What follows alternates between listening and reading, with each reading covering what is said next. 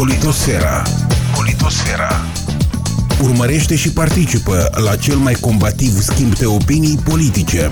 Politosfera. Doar la Eco FM. Domnilor, domnilor, bună seara și bine v-am regăsit la o nouă ediție a Politosferei. Încet, încet ne apropiem de sfârșitul anului 2019, de aceea ne-am gândit să facem o retrospectivă a acestui an și un invitat mai mănușă, care vine ca mănușa pe aceste probleme interne și internaționale, nu cred că se putea găsi decât analistul politic din România, domnul Radu Magdin, pe care îl salut. Bună seara, domnul Magdin! Bună seara, bine v-am găsit pe dumneavoastră și pe ascultătorii dumneavoastră.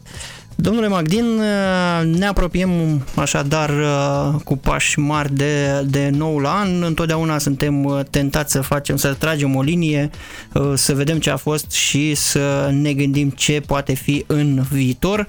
Cert este că după un an și jumătate, iată că în sfârșit a avut loc Comitetul Interparlamentar de Asociere Republica Moldova Uniunea Europeană, un comitet uh, pe cât de așteptat, uh, pe atât uh, și de controversat, aș spune eu, sau de nimeni nu s-a așteptat la declarații foarte pompoase, dar în același timp toți au sperat că vor fi careva declarații mai optimiste. Pentru dumneavoastră, cum vi s-a părut acest, acest comitet de asociere în care practic s-a spus că Uniunea Europeană a luat aceeași poziție de a pune condiții, de a condiționa uh, anumite lucruri.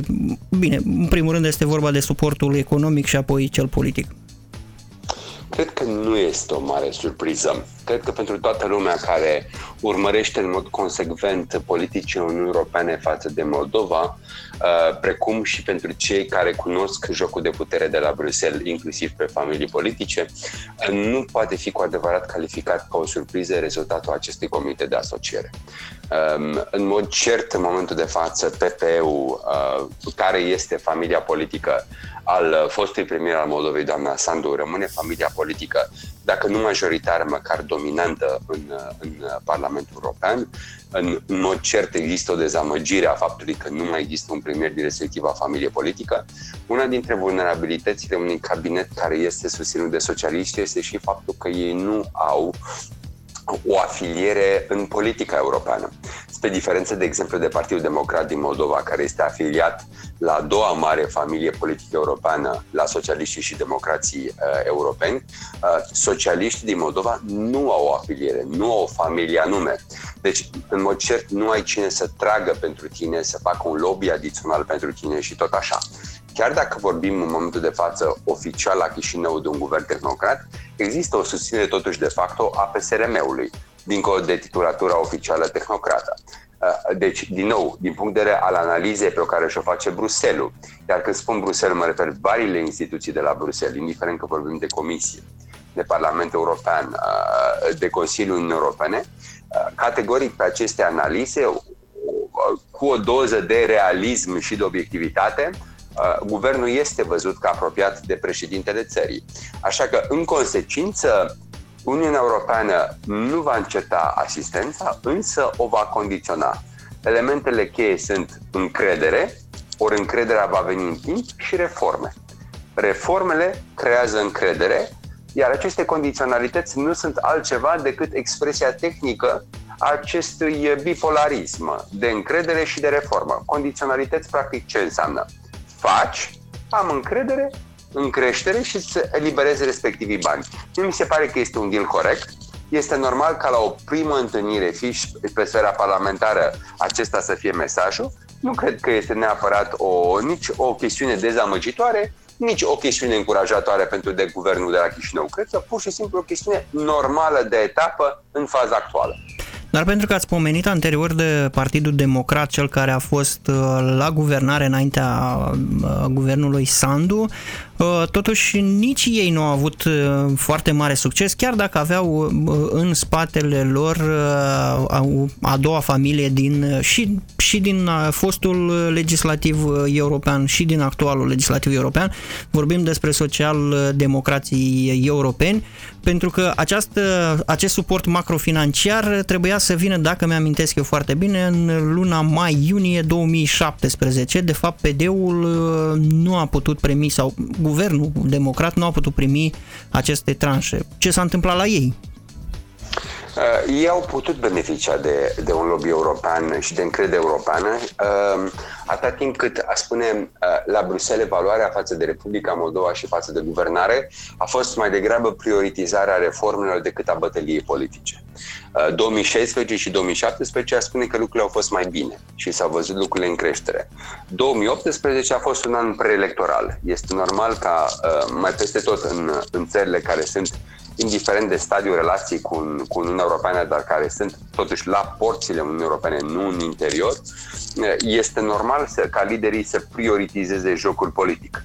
Să, să se uite dacă pot juca mai bine, între ghilimele, din punct de vedere social, bugetele, dacă pot să facă anumite promisiuni electorale și, de asemenea, în mod automat, și opoziția devine mai vocală, mai puternică, încearcă să, să pună accent pe neîndeplinirea reformelor și nu numai. Deci, dacă 2016-2017 mi se pare că au fost ani mai mult de muncă pentru toată lumea, 2018 a fost un an mai vocal politic. Iar aici iarăși s-a văzut raportul de putere. Dincolo de, de o încetinire natu- naturală a reformelor, prin simplu fapt că este un an preelectoral, foarte puține guverne își asume 100% reforme doar de dragul de a fi bătut pe umăr, bravo, ai făcut o chestie extraordinară, fără să se uite la lucruri și cu ochelari politici. Ori acești ochelari politici au existat cu siguranță și la Chișinău, dar au existat și la Bruxelles, cu rezultatul pe care l-ați menționat. Din punctul meu de vedere, următorul an, vrei nu vrei, are ochelari politici de asemenea. Și de la Bruxelles și de la Chișinău. Uh, singura diferență este că este un guvern care, cel puțin din perspectiva Chișinăului, este ștampilat, calificat ca tehnocrat. Rămâne de văzut cât va juca tehnocrat acest guvern, apropo de ochelarii cu care se uită și Bruselul cu atenție la acest guvern. Uh, vedeți deja jocul politic de la dumneavoastră. Există deja uh, anumite declarații pe piața politică, în arena politică, care spun că de fapt este un guvern uh, tehnocrat deghizat. Rămâne de văzut. Din nou, lumea va credita acest guvern cu încredere pe măsura faptelor. Eu cred că cea mai inteligentă strategie pentru nouă premier este dacă se ține de reforme, rămân, joacă cât mai tehnocrat, într-adevăr, cât mai puțin politic, pentru că oricum politic va juca pentru acest guvern președintele Dodon. Dar din punctul dumneavoastră de vedere, adică optica, ochelarii pe care îi purtați dumneavoastră, ce vă arată? Acest guvern este unul tehnocrat, având în vedere faptul că în componența actualului guvern sunt cel puțin uh, jumătate dintre miniștri sunt foști consilieri ai președintelui prorus, care de fapt el întotdeauna unde se este prezentat și de presă și de politicieni, are această etichetă de președinte prorus. Eu, eu cred că pe măsură ce președintele face mai multe ședințe în patru, uh, nu ajută ștampilarea tehnocrat.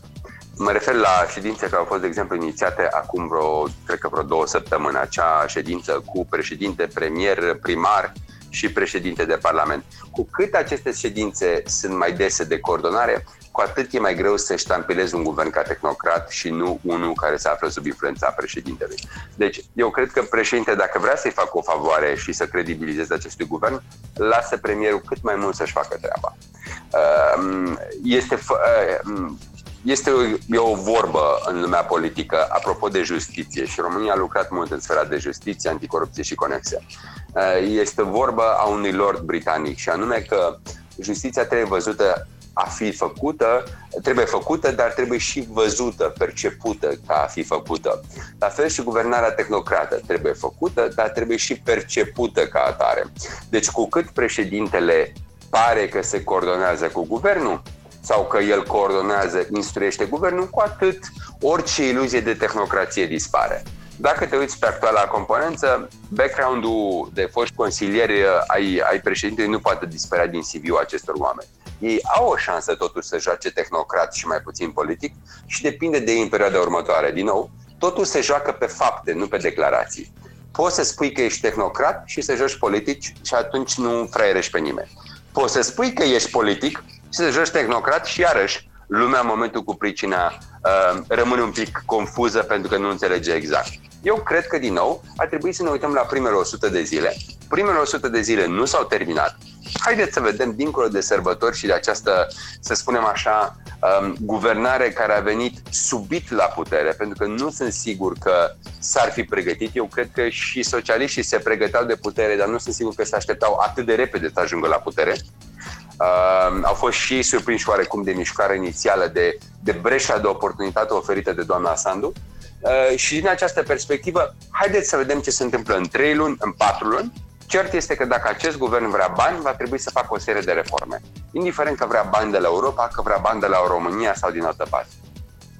Uh, da, apropo de ceea ce spuneați dumneavoastră cu aceste ședințe în patru, uh, mi-amintesc o deplasare în care am fost și eu la Bruxelles și lumea mă întreba, până la urmă, cui este guvernul, vorbim de guvernul Filip, adică cine conduce guvernul, domnul Filip sau domnul Plahotniuc atunci când își făcea acele ședințe de marți pe care le prezenta. A intrat cumva Dodon sau încearcă domnul Dodon să copie acel stil de a conduce țara? Eu cred că în momentul de față, cel puțin percepția mea de data asta, pur ca persoană care a mai făcut campanii politice la viața sa sau care se uită la imagine politică. Nu o imagine, zic, de analist politic care se uită la riscuri sau la tendințe, ci de persoană care a lucrat în zona de strategie la un moment dat. A spune că uh, președintele adoptă, adoptă un stil estic care merge în est. Uh, est uh, pun de două ori accentul pe stil estic sau stil care merge în est. De ce? Uh, în est merge ideea de braț de fier, mână puternică, șeful care dă direcția mare, direcția generală. Și cred că pariul lui este ok, îmi asum și este al meu. Riscul pentru președinte Dodon, din punctul meu de vedere, când ai o asemenea strategie, este ca lumea să dea vina ulterior pe tine pentru tot. Pentru că în momentul în care ești perceput că tu controlezi jocul, atunci orice se întâmplă este vina ta pentru că percepția publică va fi că tu ai instruit premierul sau tu ai instruit șefa Parlamentului sau tu ai instruit primarul să facă ceva. E foarte greu să mai faci o delimitare politică în contextul în care faci ședințe în patru.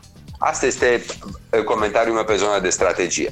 Din nou, cred că și socialiștii, și doamna Sandu, și domnul Pavel Filip, uh, uh, și alți actori politici se vor uita la sondaje în perioada aceasta de iarnă își vor încărca bateriile și cred că va începe un joc mai sistematizat în funcție de feedback-ul populației, începând cu un 15 ianuarie. Spun 15 ianuarie pentru că în calitate de persoană care cunoaște relativ bine România și Moldova, îmi dau seama de impactul sărbătorilor și de oboseala cetățenească față de sfera politică. Eu cred că inclusiv factorul politic, dincolo de încărcarea naturală, umană a bateriilor, înțelege faptul că um, nu e bine să te joci cu răbdarea populației și bine să lași oamenii măcar de sărbători pentru două, trei săptămâni în pace la capitolul politică. Adică eu cred că vom, vom avea un fel de respiro între Crăciunul, să spunem, pe stil nou, Crăciunul pe stil vechi și anul nou, stil nou, stil vechi, da? Deci care în total înseamnă vreo două, trei săptămâni. Deci a spune că da, vom vedea o, o revenire posibil în forță din toate punctele de vedere și pe sfera prezidențială guvernamentală, dar și pe sfera opoziției, începând cu un 15-20 ianuarie, în care fiecare se va poziționa și politic mai clar. Vom vedea un anumit unghi de opoziție din partea doamnei Sandu, din partea domnului Năstase, din partea domnului, uh, domnului Filip, Vom vedea o anumită abordare probabil din partea domnului Dodon, din partea premierului Chichiu. Uh, deci, uh, rămâne de văzut. Eu cred că deocamdată multă lume a fost oarecum, um, cum spun americanii, they hit the ground running, oarecum s-au adaptat noi situații politice rapid, dar nu au avut cu adevărat o strategie foarte clară. Eu cred că în următoarele trei săptămâni, dincolo de încărcare baterii, vom vedea conturarea acestei, acestei strategii poate în coordonare cu anumiți parteneri europeni sau alți parteneri străini, indiferent că vorbim de vest sau că vorbim de Moscova sau că vorbim de București. Deci, uh, haideți să nu ne grăbim deocamdată să spunem asta se va întâmpla la Chișinău, haideți să dăm acest respiro și mai degrabă v-aș putea spune la nivel de 1 februarie 15 februarie, da, cam asta se conturează pentru anul în curs. Uh, de ce vă spun asta? Haideți să ne uităm, de exemplu, la situația acestei coordonări în patru. Dacă domnul Dodon se va uita pe sondaje și va vedea că nu-i priește fie dumnealui, fie premierului, fie altor actori politici, gen primarul capitalei, da? dincolo de episodul acela cu șopârla sau dragonul din uh, Piața Mare, da? dacă vor constata că nu le priește la capitolul popularitate, atunci eu cred că se vor pune de acord sau pur și simplu președinte va spune ok, o perioadă nu mă bag sau o perioadă mă ocup numai de anumite lucruri pentru că este și în interesul meu politic să nu fi văzut ca cel care conduce.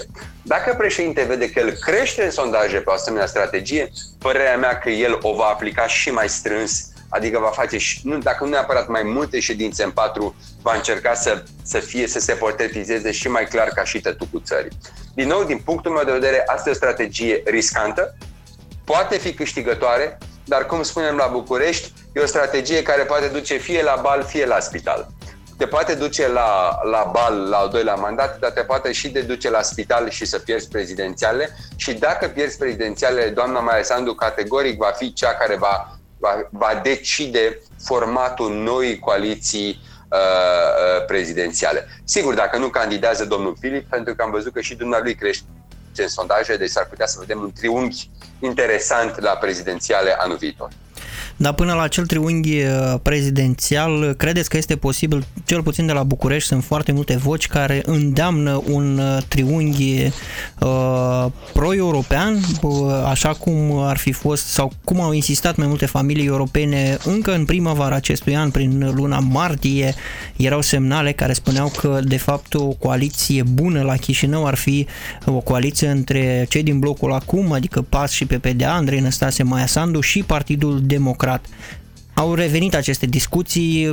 Cum vă pare această, această formulă de, de guvernare și debarcarea lui Igor Dodon din, sau um, să nu mai punem omul să facă ședințe în fiecare luni dimineață?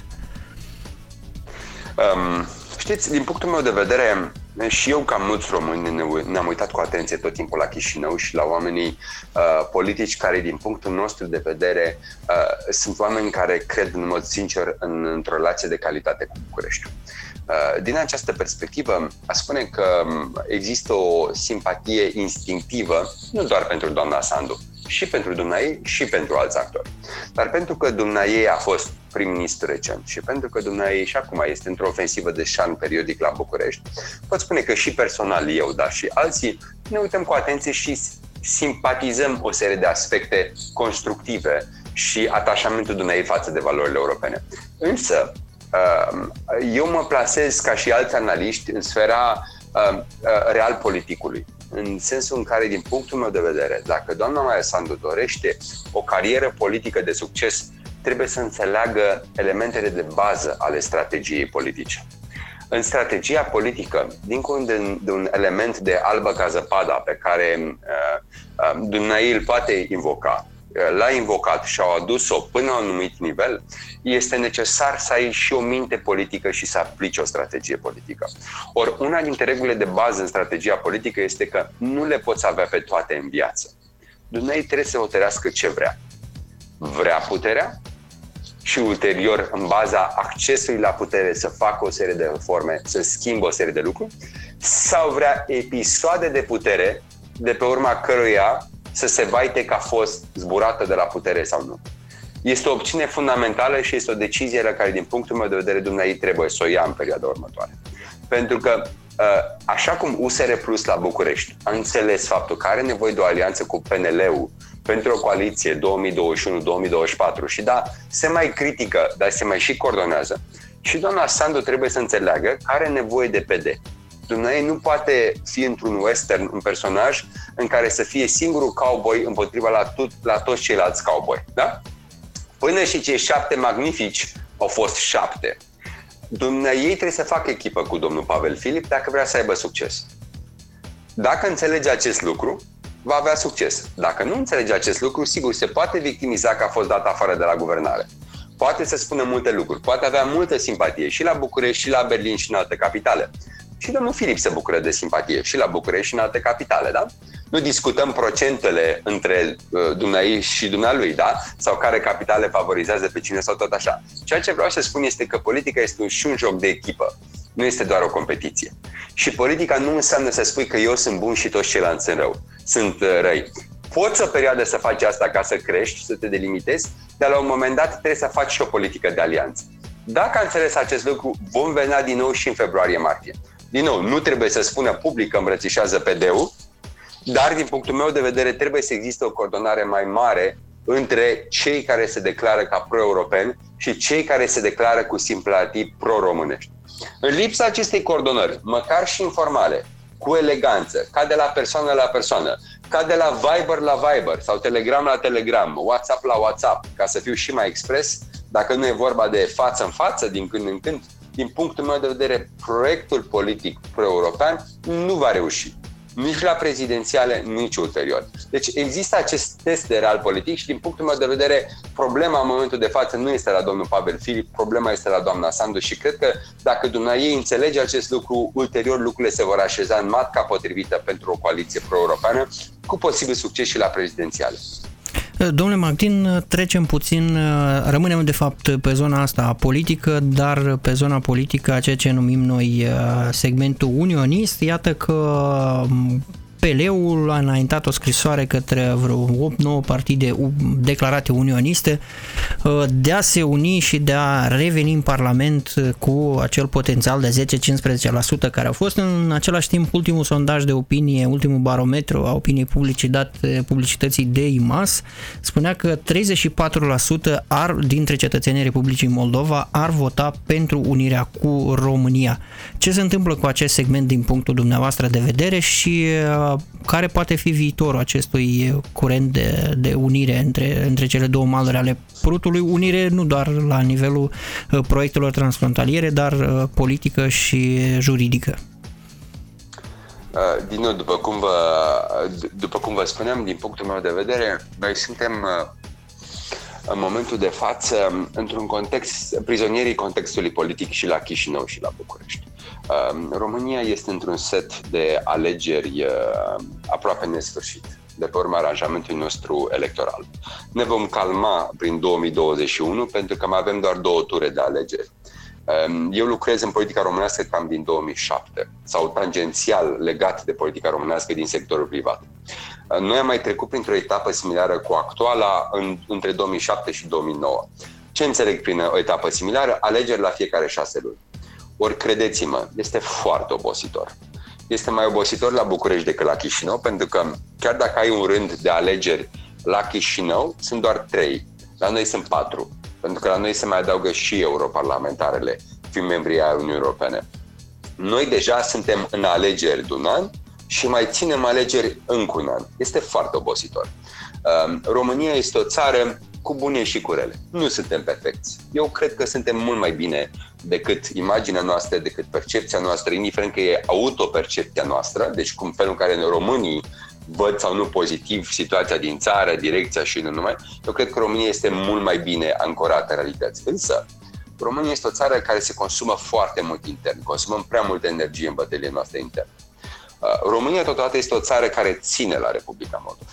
Acum, um, um, nu intrăm, nu aș vrea să intrăm uh, în uh, discuția uh, suntem sau nu unioniști, este sau nu cazul. Din punctul meu de vedere, până la declarații mari de iubire, uh, cineva trebuie să plătească facturile. O relație se ține și o familie se ține și în felul în care tatăl pleacă dimineața, să spunem, soția este în concediu de maternitate, soția are grijă de copil, tatăl pleacă la lucru, da? Fiecare își face treaba și soția e obosită, are grijă de copil, și tatăl e obosit, are grijă de copil. La finalul zilei, viitorul e copilul. Da? România are probleme sale, dar e dispusă să ajutăm Moldova. Financiar vorbind, cu reforme, cu conectare. Decât să avem uh, tot felul de oameni super entuziaști la București sau la Chișinău, care să-și transmită bezele declarative, în care să spunem și unii și alții, vai cât de mult te iubesc. Nu, eu te iubesc mai mult. Nu, eu te iubesc mai mult. Decât acest, uh, această falsă sau reală afecțiune, dar nedublată de, fa- de fapte, haideți să ne concentrăm pe lucrurile esențiale. Haideți să facem proiectele energetice comune, haideți să avem proiecte economice comune, haideți să facem în așa fel încât să crească interconectarea dintre țările noastre. Asta este iubire cu adevărat și cred eu că acești 34% trebuie să se ducă în mod de bun simț către acei oameni care sunt sinceri, nu doar declarativi, în favoarea unei relații în creștere între România și Moldova. Um, noi în Uniunea Europeană uh, miza ar trebui să fie intrarea Moldovei în Europeană și, efectiv, care este și din mesajul de bază de la București, cele două țări să fie unite în Uniunea Europeană, pentru că, de fapt, nu există graniță dacă ești în Uniunea Europeană. Sigur că putem intra tehnic în discuția Schengen de Schengen, da? Dar dincolo de acest aspect, de facto, gândiți-vă că, de exemplu, eu dacă vreau să merg la Chișinău, nu am nevoie de pașaport. Merg cu buletinul este o dovadă foarte bună a, a calității relației noastre bilaterale, da? de exemplu. În schimb, dacă mă duc în Serbia, am nevoie, de exemplu, alt vecin de-al nostru care nu este în Europeană, am nevoie de pașaport, da? sau dacă mă uit în Ucraina, am nevoie de, de, de pașaport.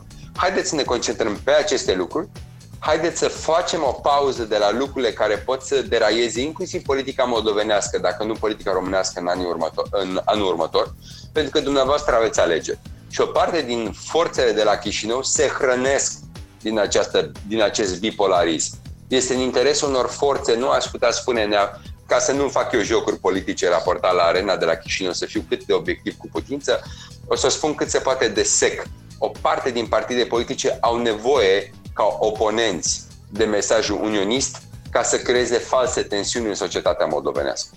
Eu cred că partea pro-europeană și pro-românească poate juca inteligent pe proiecte concrete, pe asistență, pe investiții, pe o frăție de bună calitate și pragmatică, cel puțin în următorul an. Haideți să fim un serios unii cu alții, haideți să nu intrăm în populism nici într-o parte, nici în alta. Nici Moldova, nici România nu este pregătită, nu sunt țări pregătite tehnic pentru o Uniune în perioada imediat următoare. Orice dezbatere în acest sens este una falsă. Uh, cine îmbrățișează asemenea dezbatere nu face o favoare prieteniei bilaterale din punctul meu de vedere. Domnule Magdin, pentru că ați pomenit deja în această seară de două ori despre faptul că banii Uh, pentru Republica Moldova vin din România și din Uniunea Europeană, guvernul Chicu a anunțat că am putea primi uh, jumătate de miliard de dolari de la Federația Rusă. Ați vorbit special de acest lucru că banii vin dincolo sau știți că Rusia nu are capacitatea acum de a, de a finanța oricare dintre statele pe care dorește să le țină în acția sa de, acțiune, de, de influență? Eu sunt o persoană care se uită și la termen scurt și la uh, perioada medie și lungă. Uh, Rusia, pe perioada medie și lungă, își va reveni la multe capitole. Marea drama rușilor este că ei, la scară istorică, niciodată nu au avut un model economic de succes. Și până la urmă, orice ambiție imperială sau de proiecție de putere se bazează și pe o rețetă economică. Cum ar veni, uh, ai bani, ai, uh, ai bani de benzină Uh, pentru echipamentele tale. N-ai bani, n-ai bani de benzină. Nu vreau să descriu echipamentele militare în acest sens. Um, Rusia nu are un model economic de succes și aș spune că asta este principala dramă a Rusiei. Um, totodată Rusia trebuie să-și prioritizeze cheltuielile. Pe moment, uh, lumea se schimbă în sensul în care, uh, de pe urma competiției dintre marile puteri, Statele Unite începe să se uite din ce în ce mai mult la China și o parte din vestul Europei începe să se uite competitiv din ce în ce mai mult la China. Iar Rusia este beneficiara în momentul de față acestui aspect, pentru că, dintr-o dată, o parte de capitale încep să uite de ceea ce s-a întâmplat cu Ucraina și să se gândească la Rusia mai degrabă utilitar. Uh, utilitar dincolo de o tentație istorică de a face business cu Rusia în anumite capitale europene uh, și nu numai, utilitar și în sensul în care să încerce un fel de operațiune Kissinger pe invers. Ce vreau să spun prin operațiune Kissinger pe invers? Kissinger a decuplat în anii 70 China de Rusia și a adus China mai aproape de Statele Unite.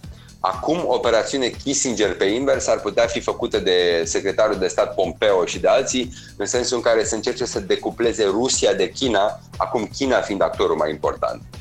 Rusia, în schimbul acestei decuplări, urmând a fi reprimită în concertul națiunilor civilizate. Um, sunt mulți oameni în Estul Europei care se tem de un posibil blat cu Rusia din această perspectivă și de reintegrarea Rusiei fără condiții. Apropo de, vedeți ceea ce se întâmplă și cu negocierile din Normandia, presiunile mai mult sau mai puțin discrete pe Ucraina de a ajunge la un settlement, la un acord cu Rusia. Um, Rusia cert este dincolo de aceste aspecte pe care le-am descris, Rusia nu are bani, sau mai precis nu are bani suficienți. Deci atunci când Rusia promite bani, a spune că sunt, e cam bancul cu teoretic și practic. Da, teoretic îi are, practic rămâne de văzut dacă o să și vină respectivii bani. Deci, da, poți anunța da, sume și rușii le pot anunța, deci nu doar tu să spui că ei vin și ei să confirmă, dar în mod concret, pragmatic, s-ar putea ca banii respectivi să nu vină sau să întârzie sau să vină pe bucăți și tot așa. Deci a spune că e mai degrabă un ban teoretic, rămâne de văzut dacă va deveni și practic acest ban. Domnule Magdin, trecem de la actualitatea internă din Republica Moldova la actualitatea europeană, la vecinătatea noastră vestică și la speranța a tuturor cetățenilor Republicii Moldova, spuneți-ne ce se întâmplă la nivelul Uniunii Europene, pentru că aș vrea să punctez uh, cel puțin două, două lucruri care probabil ne vor rămâne în memorie în acest, uh, în acest an. Este vorba despre uh, Brexit, despre victoria lui Boris Johnson și a conservatorilor, acea victorie covârșitoare și anunțurile sale, precum că Brexitul urmează să fie tranșat până în anul nou indiferent de ce fel de Brexit va fi, hard Brexit sau uh, un Brexit cu acord și în același timp uh, avem aceste discuții interminabile pe fundalul bugetului uh, Uniunii Europene. Ce se întâmplă în acest moment la nivelul Uniunii Europene? Este o dinamică complexă. Din punctul meu de vedere, haideți să începem pe scurt cu, cu Brexit-ul. Din punctul meu de vedere, în primul rând, haideți să nu-i plângem pe britanici. Uh, britanicii sunt uh, adulți, sunt oameni deștepți, sunt oameni activi, au făcut ceea ce se numește contingency plan, vorbim de o țară cu viziune mare. Poate vor suferi economic în funcție de dacă ajung sau nu la un acord și la forma acordului, însă inclusiv pe previziunile lor uh, Uh, pentru perioada imediat următoare. Poate că o vor duce mai greu în primii 3-5 ani, dar după aceea economia își va reveni și vor găsi o soluție viabilă de viitor. Deci, haideți să nu plângem după Marea Britanie, pentru că nici Marea Britanie, inclusiv prin mandatul clar pentru Boris Johnson, clar își vede viitorul în altă parte. Și acest narativ de Global Britain, da? deci de, de Marea Britanie, de impact global, de acțiune globală, este cel care, din punctul meu de vedere, va aduce un entuziasm, o, o, un vânt în pupă la Londra și vom merge mai departe. Vor avea, desigur, de gestionat și ei o dilemă și anume ce vor face cu zonele mai eurofile și anume Scoția și nu numai și dacă cumva vom asista în viitor la o dezintegrare a, a Regatului Unit. Eu am dubii la acest capitol. Eu cred că vor exista tensiuni, dar cred că totuși uh, Marea Britanie va rămâne mare din toate punctele de vedere. De asemenea, um, eu mă uit uh, în paralel la ultimii doi ani și acești oameni au diplomați foarte buni, au companii inteligente, au servicii de informații puternice și o armată puternică. Uh, Marea Britanie va rămâne puternică și influentă. Um, uh, este și o glumă atât la Bruxelles cât și la Londra. Când a fost membră a Uniunii Europene, Marea Britanie era cu un picior la Bruxelles și cu un picior la Londra. Acum va fi cu un picior la Londra și cu un picior la Bruxelles. Uh, nu vă imaginați că britanicii vor abandona Europa sau nu vor încerca să creeze alianțe securitare sau de business cu țări din Europeană, inclusiv România, Polonia, Olanda uh, și altele, astfel încât să se simple, să fie totuși influențe în jocul european. Sigur, nu vor mai conta la vot, dar asta nu înseamnă că nu vor fi prezenți. La fel, nu înseamnă că nu vor fi prezenți în vecinătate fie ca ajutor pentru dezvoltare, în vecinătate referindu-mă la parteneriatul vestic, la parteneriatul estic, pardon, respectiv la Balcanii de Vest. Deci, nu, îi vom simți pe britanici, britanicii rămân aici, sunt copii mari, merg, sunt adulți, merg mai departe, da? Să nu-i plângem, vorbim de o țară inteligentă, ambițioasă, țara aceasta va ieși cu bine în câțiva ani. Acum, uh, să plângem atunci europenii, să plângem ce se întâmplă? Riscul în Europeană este că ne-am obișnuit cu un anumit proces decizional și cu o anumită pondere. Și ieșirea Marii Britanii schimbă ponderea între două flancuri. Un flanc integraționist care, era, care avea ca și campioni Franța și Germania și un flanc așa numit liberal care era alcătuit din țările nordice, Olanda și Marea Britanie, la care se mai alăturau din când în când anumite țări estice. Acest flanc și-a pierdut campionul și acest flanc nu mai este la fel de puternic pentru a compensa, de exemplu, flancul integraționist. Există în momentul de față probleme, anumite probleme în creștere și de ego, dar și de viziune între Franța și Germania, din punctul meu de vedere însă nu probleme insurmontabile. De asemenea, s-a schimbat guvernarea în Italia în ultimele luni și a devenit, a devenit o guvernare mai degrabă care se sincronizează cu Parisul și Berlinul, domnul Salvini plecând din guvernare în Italia. Madridul, de asemenea, în configurația parlamentară actuală, chiar și o țară cu probleme și chiar și relativ revenite după criză, va juca prioritar cu Franța și Germania. Din punctul meu de vedere, și asta se va vedea și negocierile pentru bugetul Uniunii Europene, flancul acesta va câștiga la vot față de cei care vor încerca eventual să li se opună. Indiferent că vorbim de o combinație de eurosceptică de Polonia-Ungaria sau de un flanc liberal potențat de mai mulți estici. Da? Deci lucrurile se schimbă, dinamica de putere în Europeană se schimbă. Nu sunt sigur că Uniunea Europeană, apropo de ce ar putea interesa Moldova, în anii următori va deveni această Global Europe, această, cu adevărat, acest imperiu european, cum îl dorește, de exemplu, Bruno Le Maire, ministrul uh, economiei și finanțelor din Franța, nu sunt sigur că va reuși să asambleze, da? în urma Convenției Europene de la anul sau în urma altor modificări instituționale, nu sunt sigur că vom vedea această comisie așa zisă geopolitică a rearanjând Europa astfel încât să zică wow, să zică americanii, chinezii și rușii, mamă ce Europa puternică, mândră și partener puternic, da? Deci cred că suntem pe drumul acela, dar nu vom reuși asta în următorii 4-5 ani, cu tot optimismul care mă caracterizează pe mine în general.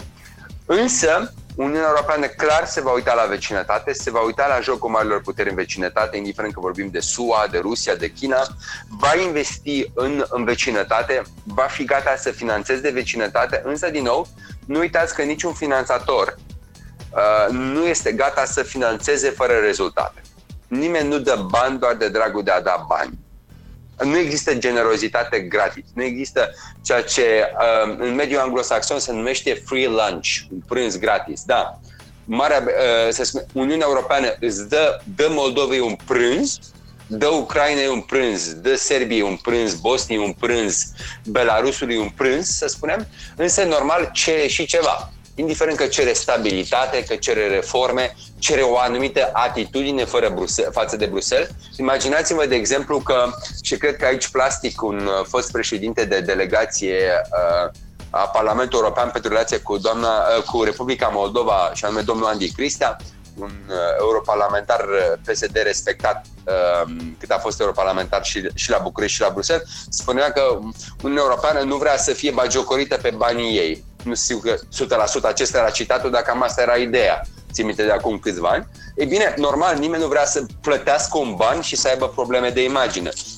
Deci, cred că președinte Dodon este conștient, cred că premierul Chicu cu atât mai mult este conștient de faptul că trebuie să se poarte frumos cu Uniunea Europeană. Sigur că Uniunea Europeană și România nu pot da unui guvern fie socialist, fie susținut de faptul de socialiști, indiferent că e, e vopsit tehnocrat, aceeași sumă de bani ca înainte, pentru simplu motiv că nu poți da la cineva care spune la fel, dar vocal nu pare că este 100% pro-european, aceeași sumă de bani ca la cei dinainte.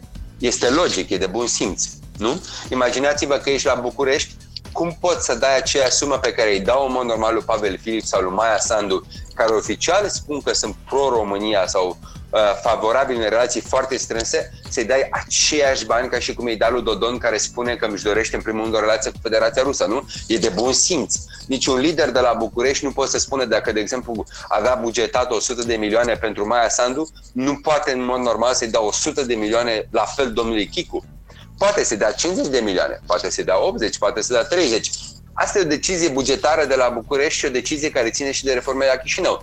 Dar, din nou, nu trebuie aici create speranțe false nici la Chișinău. Nu e vorba de faptul că are cineva ceva cu tine. E vorba de faptul că trebuie să fii consecvent în anumite povești, un anumit narativ, da? Așa cum Dodon este mai puternic atunci când spune că este prietenul Rusiei și promite chestii de la Rusia, obține chestii de la Rusia, lucru pe care, să spunem, Pavel Filip sau Maia Sandu nu le pot obține, tot așa și Pavel Filip, Maia Sandu sunt ceea ce se numește în limbaj de Bruxelles darlings de București sau de Bruxelles, adică oameni mai, care se bucură de afabilitate, de afecțiune, de prietenie de la București sau Bruxelles sau Berlin sau alte capitale cheie. Deci, din nou, lucrurile sunt clare din punctul meu de vedere.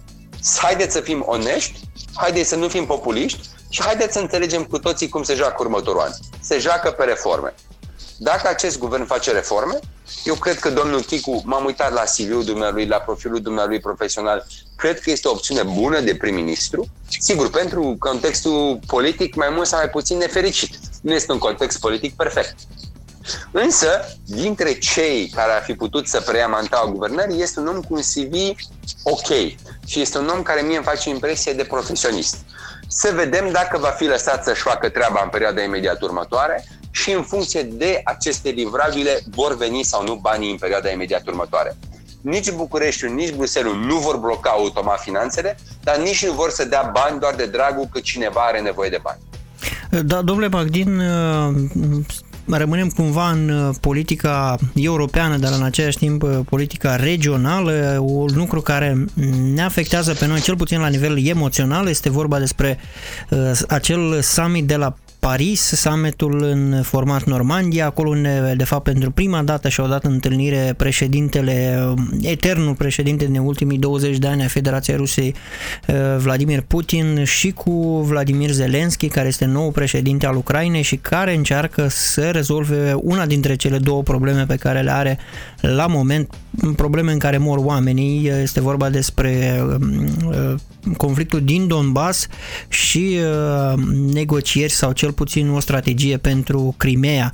Uh, cum v-a părut acest summit, mai ales că din ceea ce am observat și din absolut toate declarațiile care s-au făcut pre și post factum, lucrurile s-au concentrat până la urmă în jurul doar a celor două regiuni, Donetsk și Lugansk. Nimeni nu a pomenit nimic în afară de Vladimir Zelensky despre Crimea și rezultatele sunt, uh, nu știu, pentru unii sunt mici, pentru alții sunt mari. Uh, dumneavoastră cum priviți? Paharul este mai mult plin sau mai mult gol?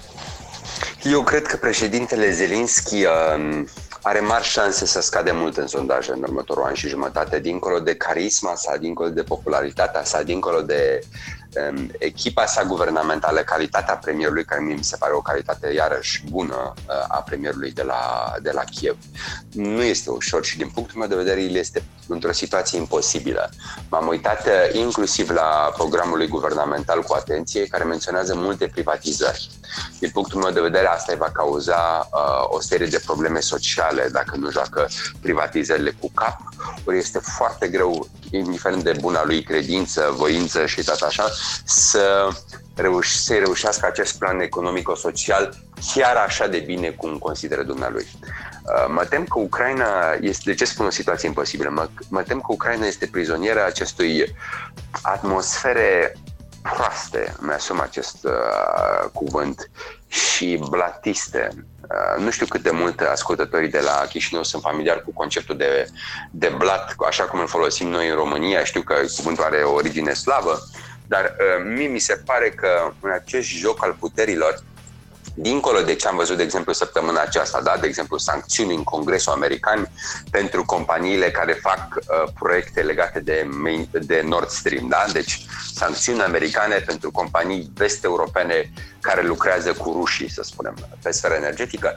Dincolo de acest lucru, uh, mă tem și eu și se mai tem și alți oameni pe la București, prin Polonia și prin țările baltice, că totuși Există o tentație și la în anumite cercuri de la Washington, slavă Domnului, nu toate și nu în zona de, de establishment, de sistem american profund. Um, și există în anumite capitale vest-europene o tentație și un apetit de a îmbrățișa Rusia doar pentru că s-ar putea să fie prea competitivă China, um, inclusiv um, din punct de vedere economic sau ulterior cu potențial de, de concurent de mare putere uh, globală.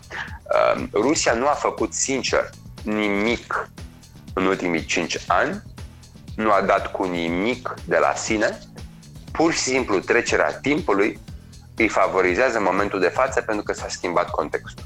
Dar înțelege asta uh, administrația... Uh, și asta este drama ucrainenilor. Înțelege pentru că acest ucrainenii lucru? s-au străduit, ucrainenii au încercat să facă lucrurile, ucrainenii au, au și problemele lor, au și clasa lor politică cu problemele ei, că vorbim de zona de corupție sau că vorbim de alte probleme de ego sau de stil, dar măcar ucrainenii s-au străduit. Din nou, și ei ca și românii nu sunt un popor perfect, au și ei problemelor, dar măcar s-au străduit. Rușii în ultimii 5 ani nu s-au străduit. Kremlinul nu a făcut nimic, niciun pas înapoi nu a clipit. Mi se pare ciudat și nedrept, dar asta este politica internațională actuală, să văd că dintr-o dată există încurajări fie de la președintele Trump, fie de la anumite cercuri vest-europene către Zelinski, hai, înțelege-te cu rușii și dacă vă înțelegeți voi, mergem mai departe. Uh, pentru că Zelinski este prins într-o situație foarte dificilă. El are de, uh, uh, făcut o serie de reforme, inclusiv în plan economic, pentru că lumea vrea să trăiască mai bine la Kiev, dar în același timp poate fi acuzată de anumite cercuri mai patriotico-naționaliste de la Kiev că își vinde țara dacă cumva merge prea departe în anumite acorduri cu ruși. Ori problema este nu e că vrea el neapărat să meargă în direcția cu pricină, dar s-ar putea să fie încurajat de către anumiți parteneri vestici, nu neapărat care ar condiționa asistență sau investiții, dar care pur și simplu vor să scapă de durerea de cap care pentru ei este situația ucraineană, cazul ucrainean. Uh, de asta zic, este un moment istoric ciudat, nedrept. Eu simpatizez cu cauza ucraineană, Ehm, din nou, nici ei nu sunt perfecți, dar sunt niște oameni care, din punctul meu de vedere, trăiesc un moment istoric nedrept și cred că trebuie să fim solidari cu ei. Ehm, pe cât se poate noi în Estul Europei, pentru că suntem prieteni cu ei și suntem, avem alianțe de interese cu ei. Și oricând, dacă s-ar întâmpla așa ceva în Estul Europei, nu ne-ar, nu ne-ar plăcea nici nouă în România, în Polonia, în țările Baltice să trecem printr-un episod similar. Domnule Magdin, dar uh, în același timp uh, unul dintre artizanii acestei apropieri sau îmbrățișeri a Rusiei este anume președintele francez Emmanuel Macron, uh, straniu dintr-o perspectivă în care presa rusă și presa afiliată Kremlinului, vorbim de Russia Today, vorbim de Sputnik, vorbim de alte instituții media, au jucat împotriva lui în campania electorală și el a și spus acest lucru la întâlnirea cu domnul Putin. De ce această schimbare de optică în, în cancelarea de la, de la Elize? Um, ideea este în următor.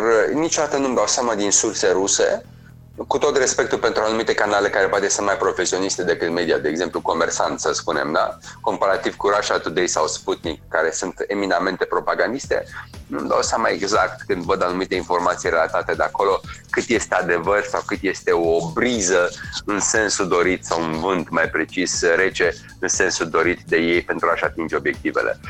Sunt reticent uh, de a comenta anunțuri pe filiera cu, cu pricina. Din punctul meu de vedere, din nou, problema este fundamentală de moment istoric. În acest moment istoric, problema este că, din păcate, o serie de capitate sunt tentate să dă o șansă rușilor de reintegrare în concentru internațional, fără ca rușii să facă ceva anume, să, cu excepția faptului eventual să o, să o ia mai ușor pe relația bilaterală cu chinezii. Domnule Magdin, mai avem 10 minute și vreau să trecem la un alt subiect care, um, iată, probabil până la sfârșitul anului uh, s-ar putea uh, tranșa sau uh, cel puțin va ține sau ține deja prima pagină a tuturor ziarelor. Este vorba despre punerea sub acuzare a președintelui american Donald Trump și acel, acea procedură de impeachment. Toți se întreabă are șanse să treacă sau nu pentru că Uh, cei, de fapt, judecătorii sunt uh, cei din Senat, acolo unde republicanii sunt majoritari. Uh, această istorie, până la urmă, n-ar putea ajunge în aceeași situație cum a ajuns și marea anchetă a procurorului special Mueller? Eu cred că președintele Trump este favorizat de procedura de impeachment. Poate suna contraintuitiv ceea ce spun, însă îi permite dumnealui o victimizare uh, sănătoasă în următorul an și eu cred că este beneficiar, de fapt, o politică al impeachmentului. În primul rând, republicanii controlează Senatul. Da, această procedură a demarat la, la Cameră, dar din punctul meu de vedere vom vedea foarte mult show la TV. Eu cred că, până la urmă, uh, strategii se vor uita și la sondaje. Este o miză pentru americani acest motiv al impeachmentului? și anume faptul că acest președinte ar fi putut face niște lucruri folosind anumite pârghii într-o țară străină? Eu cred că dacă ar fi fost un scandal a la Watergate, uh, care într-adevăr s-a întâmplat pe teren american, a fost o miză locală, Da. Uh, și uh, ar fi fost o miză, de să spun așa, de Washington, situația poate ar fi fost un pic diferită. Nu sunt sigur însă că uh, pentru americanul de rând și americanul de rând votează în acele swing state este o miză puternică. Dacă economia îl favorizează pe președinte Trump, deci dacă lucrurile nu se vor strica din punct de vedere economic în următorul an, din punctul meu de vedere, în ciuda sau chiar cu ajutorul acestei proceduri de impeachment, președintele Trump își va renui mandatul. Dacă ar fi să mă întrebe cineva în momentul de față cum aș varia, lăsând deoparte acest element de volatilitate, impredictibilitate și anume dacă va exista sau nu o recesiune mondială, da, și implicit un impact asupra economiei americane, aș spune că cel mai probabil Trump își renuiește mandatul. Um, rămâne de văzut de asemenea pe cine se hotărăsc democrații să pună împotriva lui Trump, pentru că și acest lucru este important. Dacă este cineva gen Joe Biden, există și împotriva dumnealui anumite linii de atac. Pe de altă parte, dumnealui este un om care poate lua voturi mai ușor de la moderați, inclusiv în aceste swing states, aceste state în care lucrurile se joacă, da? deci state care nu sunt clar nici republicane, nici democrate. Dacă este cineva gen Elizabeth Warren, părerea mea că Trump are deja pregătită ștampila de comunist, socialist și speră să câștige alegerile prin mobilizarea celor care sunt alergici la o Americă care se duce prea mult spre stânga. Deși dacă este să ne uităm în programele multora dintre candidații, așa zis, prea socialist-comuniști americani, de fapt, politicieni de stânga, oameni politici de stânga, de, de, de, pardon, de, de, de centru sau câteodată chiar centru-dreapta în Europa ar putea fi calificați ca socialiști după standarde, după standarde americane. Din nou, avem cel puțin două elemente de uh, uh, impredictibilitate. Economia americană, respectiv care este candidatul democrat. Din punctul meu de vedere însă, acest proces de impeachment, sigur, înseamnă circ. Dacă există pâine, dacă există în paralel cu acest circ, foarte probabil președinte Trump își renuiește mandatul. Dar care a fost logica democraților să meargă cu acest... Până la urmă este o carte slabă dacă analizăm ceea ce ați spus dumneavoastră în, acest, în această procedură de impeachment, având în vedere faptul că uh, cea mai mare frică a lor, da? frica de implicare a Rusiei în procesele electorale, un proces sfânt, un proces democratic sfânt pentru, pentru poporul american. Uh, iată că acel procuror Müller a stat practic aproape 3 ani, a cercetat, a căutat uh, și nu a reușit să găsească nimic. Și acum uh, democrații nu au așteptat să-l uh, înfrângă pe Donald Trump cumva în niște alegeri în care ar putea fi, iar fi putut scoate anumite anumiți pași greșit din, din mandatul său și au mers pe această carte slabă de a merge într-un impeachment cu o discuție pe care a avut-o cu președintele Zelensky. Uh, eu cred Pentru că, că vorbeați de strategii. Democrații caută de strategie uh, contra președintelui Trump și acest uh, și consideră că le poate acorda acest dosar un element de superioritate morală. Eu cred că um, este până la urmă doar o opțiune politică. Rămâne de văzut dacă este un pariu de succes. Ehm, democrații s-au prezentat și cred că încă de la primul mandat al președintelui Trump, dacă ne aducem aminte bătălia dintre lui și Hillary Clinton, președintele Trump a jignit pe foarte multe lume în campania cu pricina. Nu se poate spune că, are, că a câștigat acel, acel mandat pentru că a fost mai drăguț decât Hillary Clinton. Din potrivă, a fost mult mai puțin drăguț decât Hillary Clinton. Da? Și chiar și așa americanii l-au votat. Da? Deci, aici suntem în momentul de față. Um, din punctul meu de vedere, președintele Trump nu ține neapărat să se facă plăcut o drăguț în, în niciun următorul an. Nu sunt sigur cât, cât cei care deja nu îl simpatizează pe președinte Trump pentru stilul său abraziv, cred că oricum sunt oponenți și oricum sunt mobilizați să vină la vot împotriva lui, dar nu sunt sigur că sunt, sunt cei care nu au fost mobilizați deja împotriva dumnealui. Din nou, din perspectiva mea, dacă există dezamăgire economică, o parte din statele așa numite Rust Belt, care au votat pe el pe ultima sută de metri, uh, că vorbim de Michigan, că vorbim de alte state, uh, acolo, în aceste swing states, state în care, în care se joacă, care nu sunt la limite nici republicane, nici democrate, dar care ultima dată au fost, de exemplu, republicane și l-au ajutat pe, pe Trump, dacă el pierde acolo și acolo va pierde numai dacă sunt condiții economice mai proaste, e, atunci e bye-bye Trump. Dacă nu, nu. Indiferent de procedura de impeachment și indiferent că îți place sau nu de el. Domnule Magdin, pentru că avem chiar foarte, foarte puțin timp, în 20 de secunde, din punctul dumneavoastră de vedere, cu ce, se va, cu ce va rămâne în istorie anul 2019, uh, pe plan mondial, să spunem așa, două, trei uh, evenimente care v-au rămas dumneavoastră în minte. Aș spune că rămâne în primul rând pentru acest conflict în creștere și nu doar în sfera comercială, dar uh, cred că ne-am prins cu toții, ca să folosesc un, uh, un, uh, o expresie cât mai colocvială, de faptul că marea tensiune viitoare în următorii ani și următoarele decenii este între puterea principală actuală SUA și puterea emergentă China. Deci aș spune acest element de mm, bătălie între marile puteri și în special jocul SUA-China, la care pe moment se uită și UE și, și Rusia, dar mai degrabă sunt spectatori, nu, mai sunt, nu sunt principalii actori în acest joc, în oarecum în patru, dar în care finala mare este SUA-China.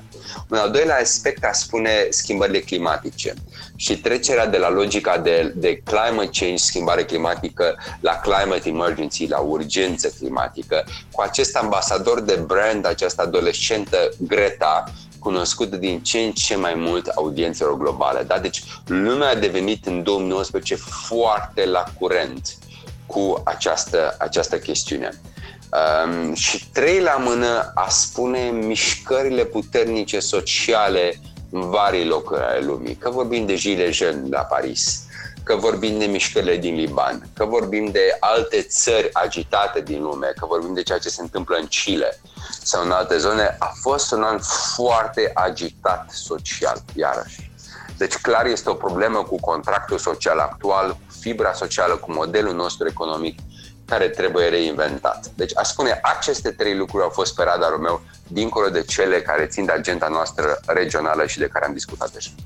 Domnule Magdine, vă mulțumesc foarte mult, doamnelor și domnilor. Alături de noi în această seară a fost analistul politic de la București, Radu Magdin.